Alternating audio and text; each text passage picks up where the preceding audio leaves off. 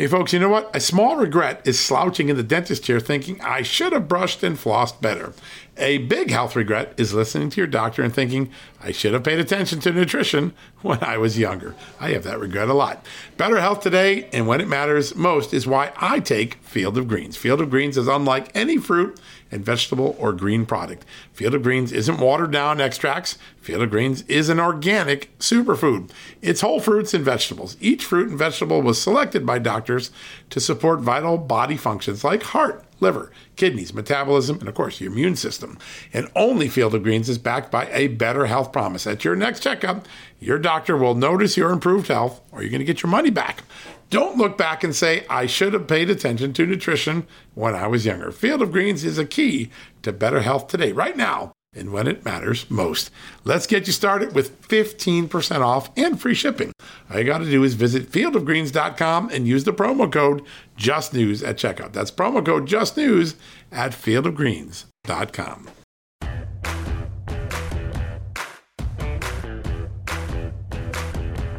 America, and welcome to a new edition of John Solomon Reports, the podcast from Just the News, where this weekend we had a lot of news on the COVID front, on the protest front, on the Russia investigation of the investigators front. We're going to try to get to all of that today. And what I'm going to try to do, we often talk about gloom and doom and wrongdoing and accountability. But today I'm going to give you three reasons to be optimistic. One, a reason to be optimistic about COVID 19. Two, a reason to be optimistic about police and America's relations with our law enforcement officers. And three, uh, a reason to be optimistic about the Russia case. And then when we're done with that, we're going to swing over and talk to Steve Miller, a former police captain in the St. Louis Police Department that made it through two very big riotous situations um, in the aftermath of Michael Brown and after a, a second uh, police shooting in Missouri so Ferguson and elsewhere. He's going to bring his thoughts on how we solve the problem with America, uh, in America, with our distrust between African American communities and police departments, how we better train our officers, how we help them relieve stress, how we teach them how to deal with different circumstances than they're used to dealing with, and how we alleviate some of the jobs that we're now asking them to do that law enforcement and police officers were never asked to do uh, Steve's got some really, really big thoughts. He's uh, done a lot of thinking on this since his retirement from the St. Louis Police Department. He's a respected voice. Uh, we'll also talk about the tragic killing over the weekend uh, or last week of a retired St. Louis police uh, captain who was a colleague of Miller's. He talks about the extraordinary sacrifices that our officers make. Really great, insightful thoughts from a man who was on the front lines of law enforcement for nearly 38 years but first, we're going to go to commercial break. When we come back, we're going to talk about three reasons to be optimistic from news that comes from just the news. We hope you'll stick around to listen to that. And then our great interview with the retired St. Louis police captain, Steve Miller.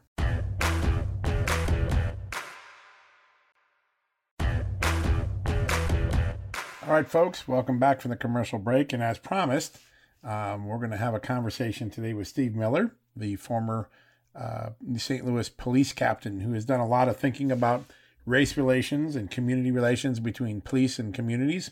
Uh, going to be a fascinating conversation with a lot of bright new ideas to put on the table. Um, and we're going to talk a little bit about some of the news on just the news in a second. But first, uh, you just heard from some of our sponsors and advertisers, and I want to ask you that if you like what we do at Just the News, if you like John Solomon reports, please support those advertisers go buy their products, go subscribe to their services. And if you want to find another way to support just the news reporting, go to our brand new store, jtnshop.com, where we have lots of great gifts for dad for Father's Day, like lobster tails and, and money clips and uh, things and gadgets for the phone. Uh, lots of great uh, high quality gifts for dad for Father's Day. And the great point is, every time you buy something from the store, you'll be supporting our journalism as well. All right. So, as an investigative reporter, I uh, often talk about tough subjects, things that involve accountability and wrongdoing and taxpayers' money being wasted and political ethics being violated. But today I want to talk about some reasons for optimism because I see so many headlines in our news organizations today suggesting doom and gloom that Americans have lost faith in their country. Uh, they think our best days are behind us and our worst days are ahead.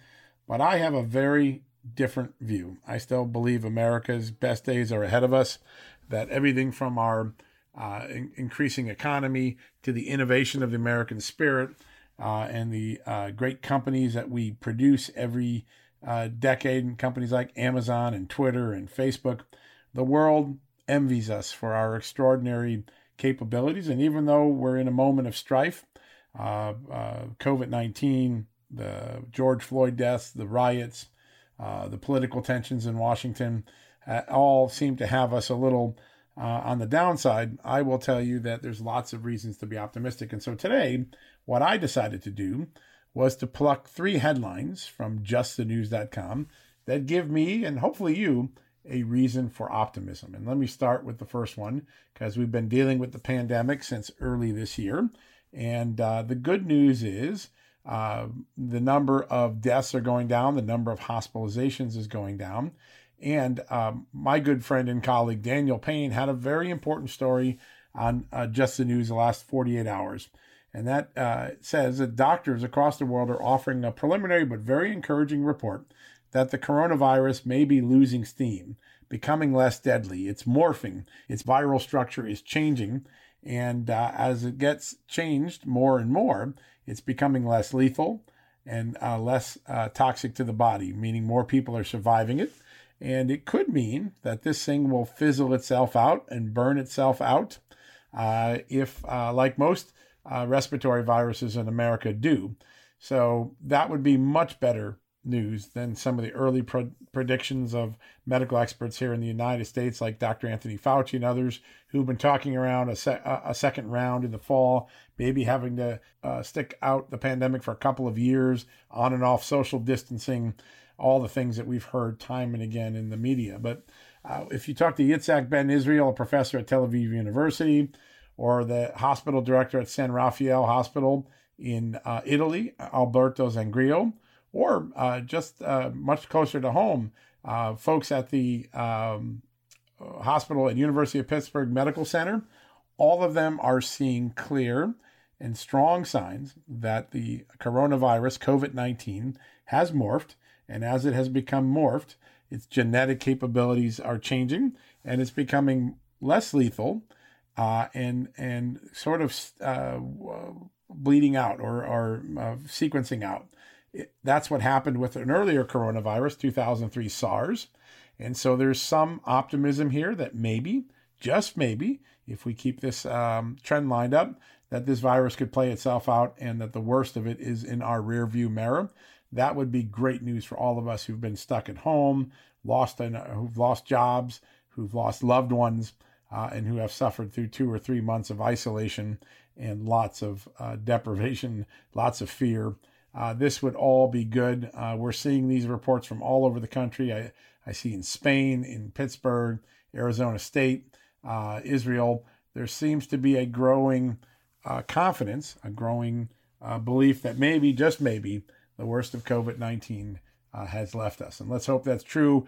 one early sign New York City, which was ground zero for us for a long time in the pandemic, had its first day without a COVID 19 death in over three months. That happened over the weekend. A good reason to be optimistic right there. New York is phasing up and reopening. So are many of the other states around the country. And soon, hopefully, we'll all be back to a life as more normal than what we've seen. And I think that's a reason to celebrate and be happy and not to, uh, to fret much longer. Now, a second reason to um, find some optimism, to not think the world is as bad as maybe the news media has made it to be the last few weeks is a new poll that we have out with our great pollster, Scott Rasmussen, one of my favorite uh, political analysts in the world and a truly great pollster. And today, the Just the News poll out finds that 72% of voters, including a majority of black voters, have a favorable view of their local police department. In other words, they like their local cops, they like their police department. They're not thinking about defunding them as some liberal activists have started to do. They're not thinking that there is widespread systemic abuse of police power. Uh, that is a, a, very positive thing to know that a majority of Americans, a super majority, um, uh, have confidence in their police department, and at least 51% of black voters, obviously less than white voters, but uh, still a majority, have a general respect and a favorable view of their police department. So the next time you see an officer and you see the debate and you see the allegations of charges and abuse and systemic racism, remember that most Americans aren't there right now. They, uh, sure, they're all upset about the George Floyd death. We all are. It was tragic. It was unnecessary. It was completely um, uh, inappropriate. But I think at the end of the day, what's really great about this is that most Americans can see past an isolated bad cop incident and still see the good that their police departments bring to their community, whether it's through police athletic leagues or police explorer uh, posts uh, that reach out to young people, or just the everyday work that law enforcement officers do to keep us safe, uh, to protect our children, to help find lost ones, and to make us all go to bed at night feeling a little safer.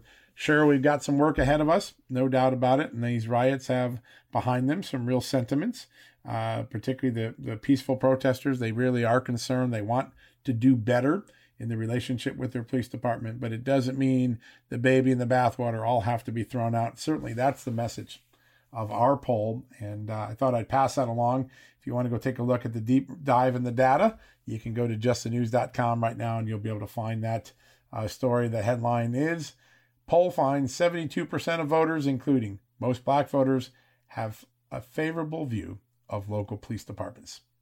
So that's uh, a second reason for optimism, a second reason to think that the world isn't as gloomy and doomy as we make it out to be. And finally, the third one, this one's a little bit more uh, special, more unique uh, for those who have been crying out for accountability in the Russia collusion investigation. The, in the investigation of the investigators uh, I obtained over the weekend and reported uh, a list of the 33 key players in the Russia collusion case who are now likely to be subpoenaed by the Senate, by Senator Ron Johnson, the chairman of the Homeland Security and Governmental Affairs Committee. What does this mean? It means that real people are going to be put under oath to answer for their conduct, to resolve discrepancies in earlier testimony, to understand what was really going on in all of these moments in the Russia investigation that have us scratching our head, wondering if something untoward, illegal, improper has happened. We're going to see a massive amount of testimony, a massive amount of document production. And after three long years of playing a game of hurry up and wait, Remember, we had to wait for the Robert Mueller report. We couldn't do investigation until he was done. Then we had to wait for the Inspector General, Michael Horowitz at the Justice Department, to finish his report. And then they said, well, wait, we got to declassify the documents. Well, guess what? All of those have happened. There's no more waiting. And now Senator Ron Johnson has the power to subpoena people as he needs to get answers, to bring accountability, to uh, fully figure out what happened, how we ended up sustaining for three years an FBI criminal investigation that lacked any proof of wrongdoing against the president. Um, and he's not the only one that's uh, going to be doing it. Later this week, we expect Senate Judiciary Committee Chairman Lindsey Graham. He's a guy that had Rod Rosenstein before his committee last week. We expect him to get subpoena authority as well. He's targeting as many as 50 people we are going to get all of the answers we finally have wanted, even as we wait for John Durham and, and Bill Barr to determine if any criminal action has occurred. But in the meantime, I'm going to give you some names of some of the people who are on the list of subpoenas, uh, potential subpoenas uh, that Senator Ron Johnson has been given authority to call. Uh, and let me just walk through some of them. Some are pretty obvious names, right? James Comey, his uh, former chief counsel, James Baker, Peter Strzok and Lisa Page, the FBI lovebirds who played a critical role running the Russia investigation. Obama's former director of national intelligence, James Clapper, the former CIA director, John Brennan, the former national security advisor, Susan Rice. All of those people, we know why they're being called because they either were involved in unmasking, in, they were involved in the Flynn probe, they were deeply involved in Crossfire Hurricane. So those are some big names, some big fish. And there's a lot of things that can be resolved by sworn testimony. For instance, there are discrepancies between Comey and Brennan over the intelligence community assessment that Russia tried to help Trump win the 2016 election. Not everybody believes that conclusion, and we'd like to know what they know about that. There's also a discrepancy between Comey and Clapper over who briefed President Obama about the intercept of Mike Flynn's call with the Russian ambassador. They have different stories. This could help resolve that. The documents could help resolve that. Um, another key witness that I think a lot of the senators are looking forward to questioning is a guy named Bill Priestap, the former FBI Assistant Director of Counterintelligence. He was Pete Strzok's boss in the Russia collusion case. He reported up directly to Andy McCabe, the Deputy Director.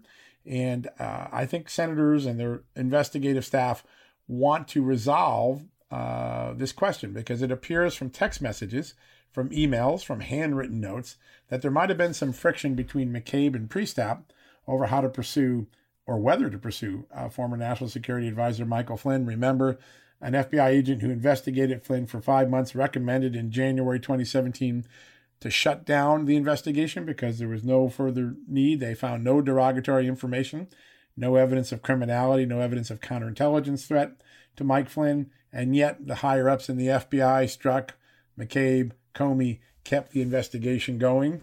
Uh, it appears that Priestap has some handwritten notes. There are some text messages, third party text messages between Strzok and Page that seem to suggest that Priestap did not feel comfortable with that approach. And remember, Priestap's own handwritten notes have these remarkable quotes suggesting that the Bureau might be, quote, playing games with Flynn.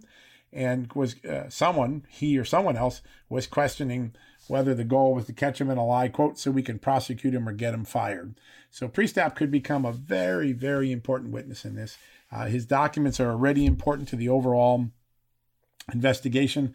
Now, getting the chance to question him about the evidence that's emerged in the last few months, uh, last few weeks, quite frankly, could be a very, very big moment in this case. Uh, some other people are people that were involved in unmasking, uh, uh getting Flynn's name unredacted in intercepts and looking at his overseas conversations without a warrant. People like Treasury Secretary Jacob Lew and his former deputy Sarah Raskin, they're on the list. They're among the people who were involved in unmasking, and I think that they're going to be on. They are on the subpoena list, likely to be questioned if, if possible. Then there are three people at the State Department who had interactions with uh, Christopher Steele.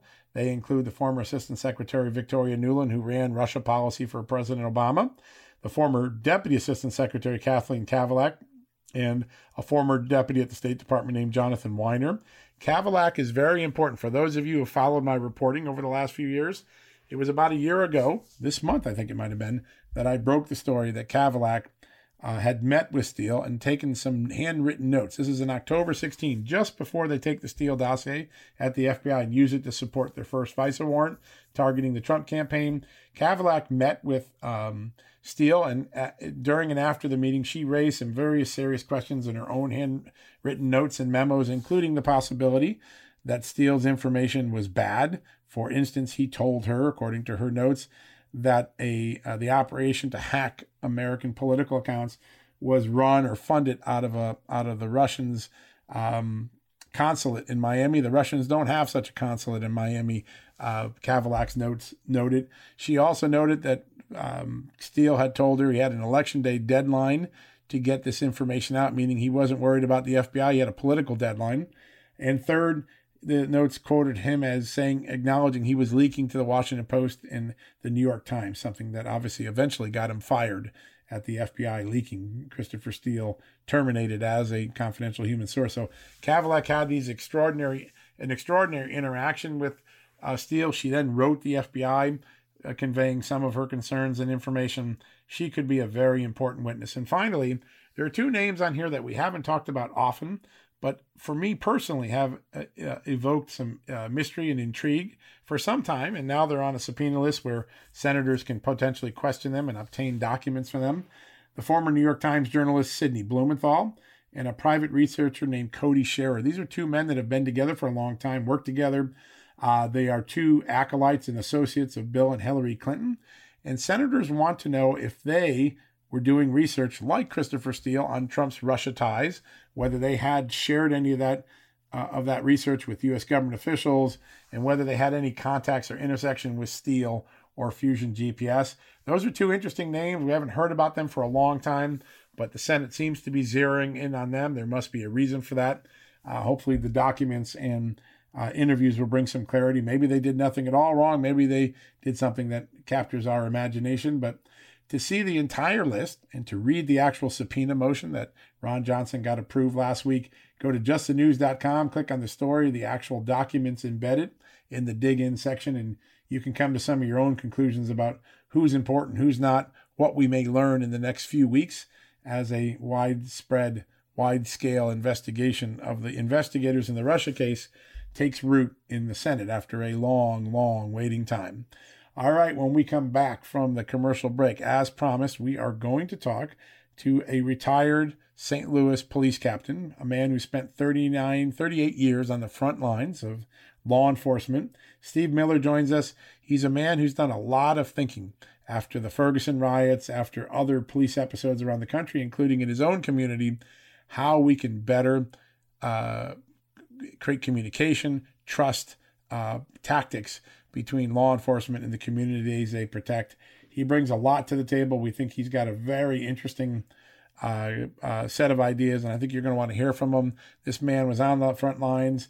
He worked with the uh, police captain who was uh, killed tragically, uh, the retired police captain in St. Louis, who was killed tragically a few weeks ago, or about a week or 10 days ago in St. Louis. And he has a, some really powerful statements and remembrances of that extraordinary police hero, David Dorn, uh, who died July uh, June 2nd while he was protecting a friend's pawn shop. He was retired, doing a favor for a friend when he was shot dead by a thug. That thug has been uh, arrested and charged over the weekend in St. Louis. So Steve Miller is going to talk about David Dorn, his recollections of a great law enforcement hero, as well as his ideas for how we get past these tense, difficult days of rioting and distrust and, and concerns about racial discrimination in law enforcement and to move to a more positive and complete way of, of fixing uh, this great country and getting that trust back between our law enforcement agencies and the people they protect, particularly in the African American community. But even as we go to break, remember that poll result 72% of Americans, including more than half of African Americans, still have a favorable view of their police departments. That is something worth noting. It's something you're probably not going to hear in other news media around the country. All right, well, we're going to that commercial break. When we come back, Steve Miller, going to talk police in just a few seconds.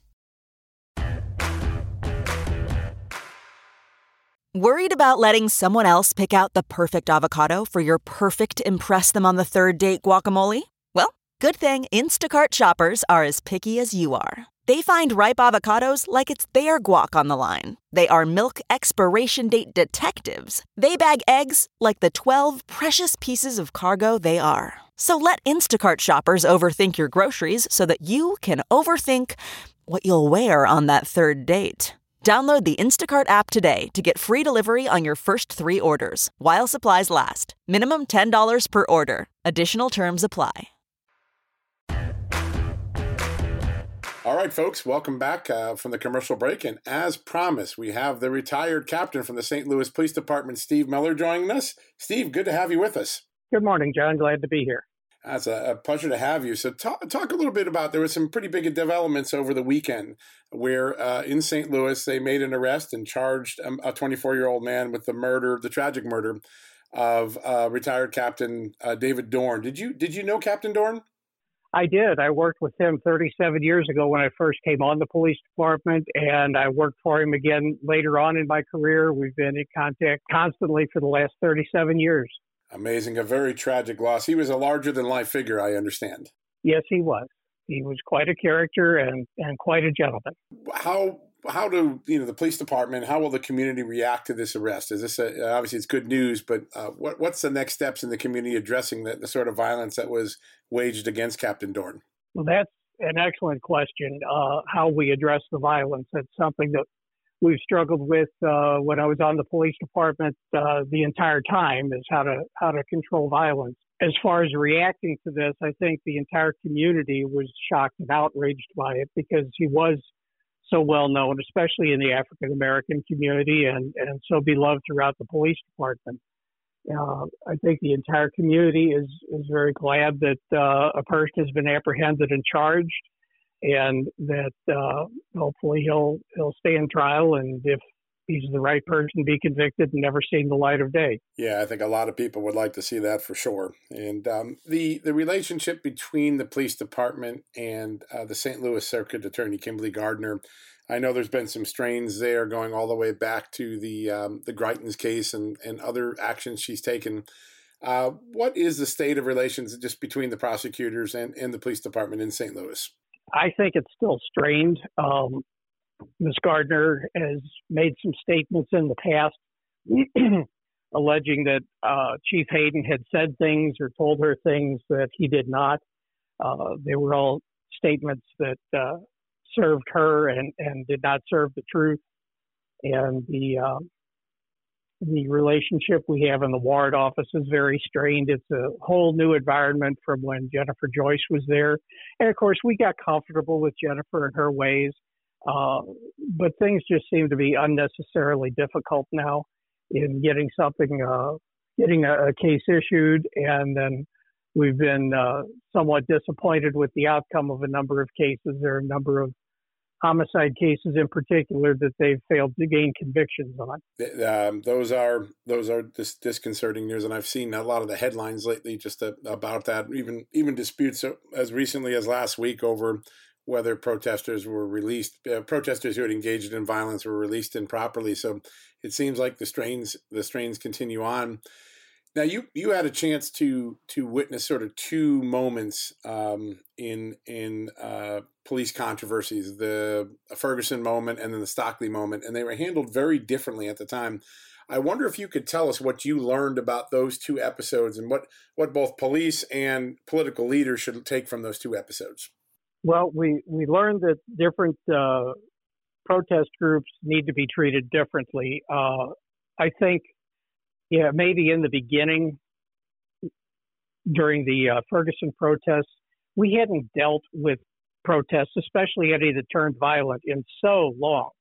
Uh, probably uh, there may have been some small skirmishes, if you will, but nothing major since the 1960s at, uh, with the Washington U riots. And so nobody on the department really was intimately or personally familiar with uh, with dealing with the groups. We were dealing with theory, and we we quickly learned, and I think properly adapted to the uh, the difference between peaceful protesters and rioters and looters. Um, probably in the very beginning, we may have lumped them all together in our minds and thought this is a civil disturbance and we need to quell it. Well, that's not really true, and and we learned that probably the first day that the the peaceful protests are exactly that. They're peaceful protests, and they're guaranteed under the Constitution, and it's our duty and responsibility to uphold the Constitution, and therefore support those uh, those peaceful protests. It's when they turn violent, which seems in in all three instances, in Ferguson, Stockley, and in today's events, uh, occur to be happening after dark when another group of infiltrators, I'll call them, come in and stir the crowd up to do things that uh, they did not do during the peaceful protest. And we had to learn how to recognize those differences, identify those people, and then quell those illegal actions. Yeah, that is a key thing is trying to sort through it, particularly in the, the fog of war too, because it's often chaotic and it's hard to tell who's who. And learning those tactics, I think, are are important. Um, as you listen to the current debate evolve, we went from outrage over over the death of George Floyd, and, which is understandable, to now a discussion, at least uh, in, on the left, of defunding police departments. And I wonder if you could talk a little bit about what that means to you as a as a 30 plus year veteran of the, of the police force and, and what it means to public safety if, if that movement takes foot. My personal opinion, John, is that it is a misguided attempt to address a serious situation, the magnitude of which is ble- being overblown. The, uh, the, the thought of defunding the police, I mean, you're, you're seeing what happens when we don't have sufficient policing in place in cities like New York and here in Kansas City and uh, Milwaukee and Columbus and Indianapolis and all over the country, where police funding has suffered over the last decade or more as, as municipal funding has suffered. And to further defund the police department is simply going to add more chaos. What we need is more and better training, better paid officers, and better equipment to allow those officers to do the proper job. I think there also has to be a realization that the police are not the go to organization for everything that happens. Uh, anytime after hours that someone can't get a hold of the street department for hole in the street, they call us. If they have a dog running loose, they don't call animal control, they call us. The the scope of the different uh, incidents that we're asked to handle far goes beyond what law enforcement is intended to do. And I think the further we get away from the core of law enforcement, the more spread out our forces are, the less effective we'll be at accomplishing our core mission. And that's only going to be exacerbated by, by defunding in any degree, uh, or as the extreme example that Minneapolis has taken of essentially, well, not essentially, in fact, disorganizing uh, their police department, disbanding it altogether. Now, I don't know the specifics behind how they intend to do that. I don't think they're just going to tell everybody on Monday that they don't have a job. It'll be, I hope, some sort of a progression, but still, law enforcement is one of the foundations of of our communities. Without law and order, no one has peace and quiet. There's been a lot of talk and and media over several high profile incidents, and rightly so. I mean, going back to Rodney King and even before, we have cases of, of clearly what appears to be, and often in fact is, police abuse. But then you look at the millions and millions and millions of interactions the police have with the public every day of all races, of both sexes. And we don't have that happening on a routine basis. Sometimes either a rogue cop or a, an officer who, being a human being, is in a situation he or she can't handle, doesn't know what to do with, or is dealing with emotional items from outside the, the job that, that cause them to act improperly. And we see those things. There, ha- there has to be a protection for the innocent citizens we, ser- we serve. I totally support that. What we saw in Minneapolis, I don't think there can be an explanation for what happened. That man should not have died. George Floyd should be with us today.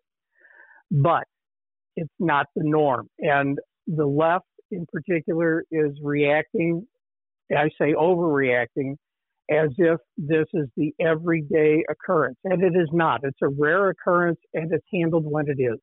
There are four officers who are in jail now because of what happened. Two of them had been on the job for less than a week, and Officer Chauvin was training them.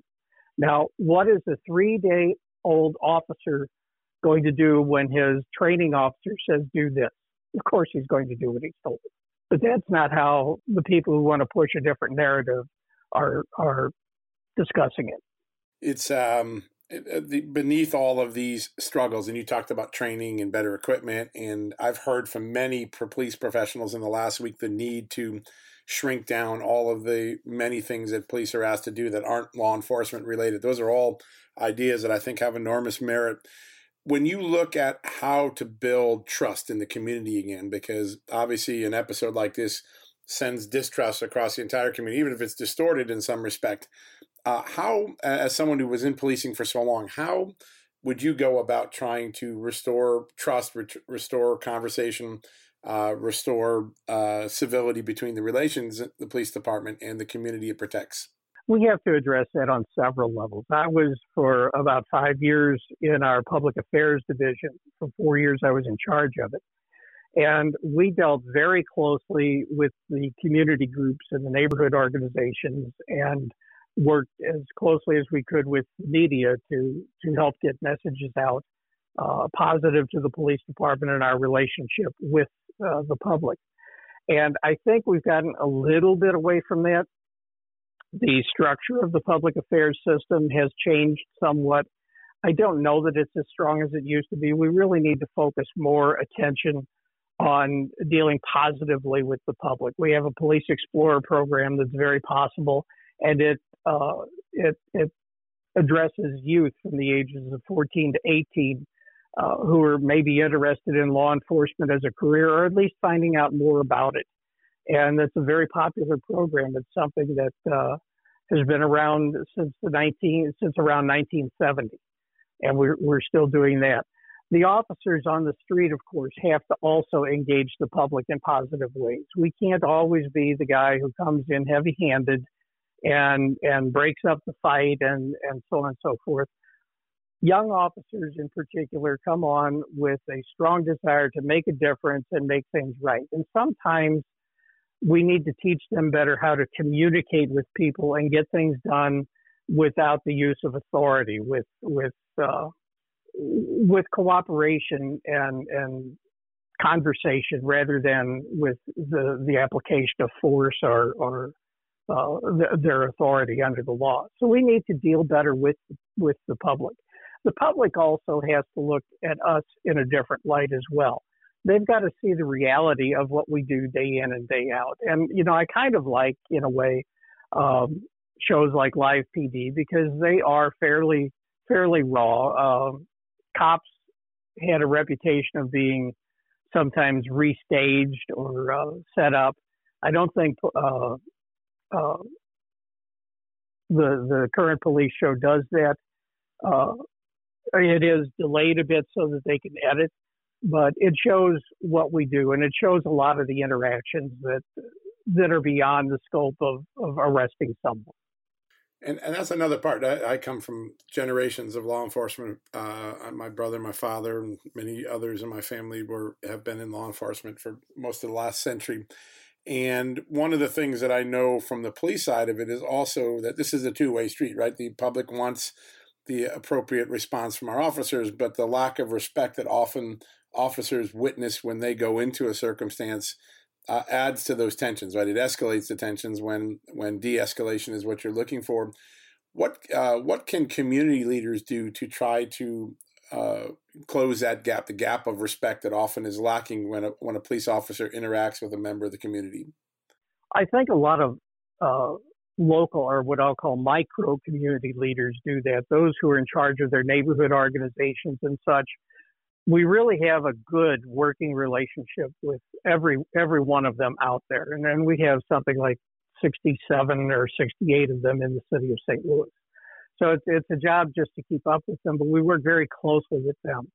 The more outspoken leaders who take on citywide roles, I think, could support us more. They're they're in a different position because they're representing a different demographic, perhaps, than the micro leaders and they've got to, to balance their response uh, to to satisfy their constituency or their their audience, as well as try and get along with the police department. And hopefully, they all do try and get along with the police department. But the better our relations together, and the better our relations are promoted among the the public, uh, I think the better and safer it will be for everyone. Those citywide community leaders have to maintain their credibility with their core group. I understand that. And a lot of those core groups you know, may not always be pro police, but there has to be a balance somewhere in between that tilts a little more towards supporting the police and a little less toward overthrowing the police. And that is uh, that is the challenge right now, the fulcrum on which all this debate is is resting. How uh, how much are we going to stand behind behind our police? And uh, it's hard to imagine a moment in American history where defunding police would be uh, a top priority, but at least in Minneapolis and now in some other communities, we're seeing that. Well, Steve, it's it's been a pleasure having you on. You've you've done a lot of thinking in this space, you can tell, and uh, I think your words of wisdom will be greatly welcomed by our listeners. And I hope to have you back on the show in a couple of months to to check in as this as this story continues to evolve. Thank you, John. I'd be glad to. That'd be great. Achieving a gorgeous grin from home isn't a total mystery with Byte clear aligners. Just don't be surprised if all of your sleuthing friends start asking, What's your secret? Begin by ordering your at home impression kit today for only $14.95. Byte clear aligners are doctor directed and delivered to your door. Treatment costs thousands less than braces. Plus, they offer flexible financing, accept eligible insurance, and you can pay with your HSA FSA. Get 80% off your impression kit when you use code WONDERY at Byte.com. That's B-Y-T-E dot com. Start your confidence journey today with Byte. All right, folks, that wraps up another edition of John Solomon Reports. We're going to be back on Thursday with a whole bunch of new news and exclusive interviews. Uh, but between now and then, when you need a news fix, when you want to just get the facts, news without um, the point of view or slant, information without the indoctrination, news, not noise, uh, just go to justthenews.com where all of our great reporters, Daniel Payne, Christine Dolan, Carrie Sheffield, Nick Ballasy, Susan Keating, and many, many more, are writing straight, factual, down the middle news articles about issues in America that you should care about and around the world as well. Uh, we'll be back on Thursday with another edition of John Solomon Reports. Until then, be safe. And remember, there's a lot to be optimistic in America, even in the midst of all this strife. I'm John Solomon, and you've been listening to John Solomon Reports, the podcast at justthenews.com.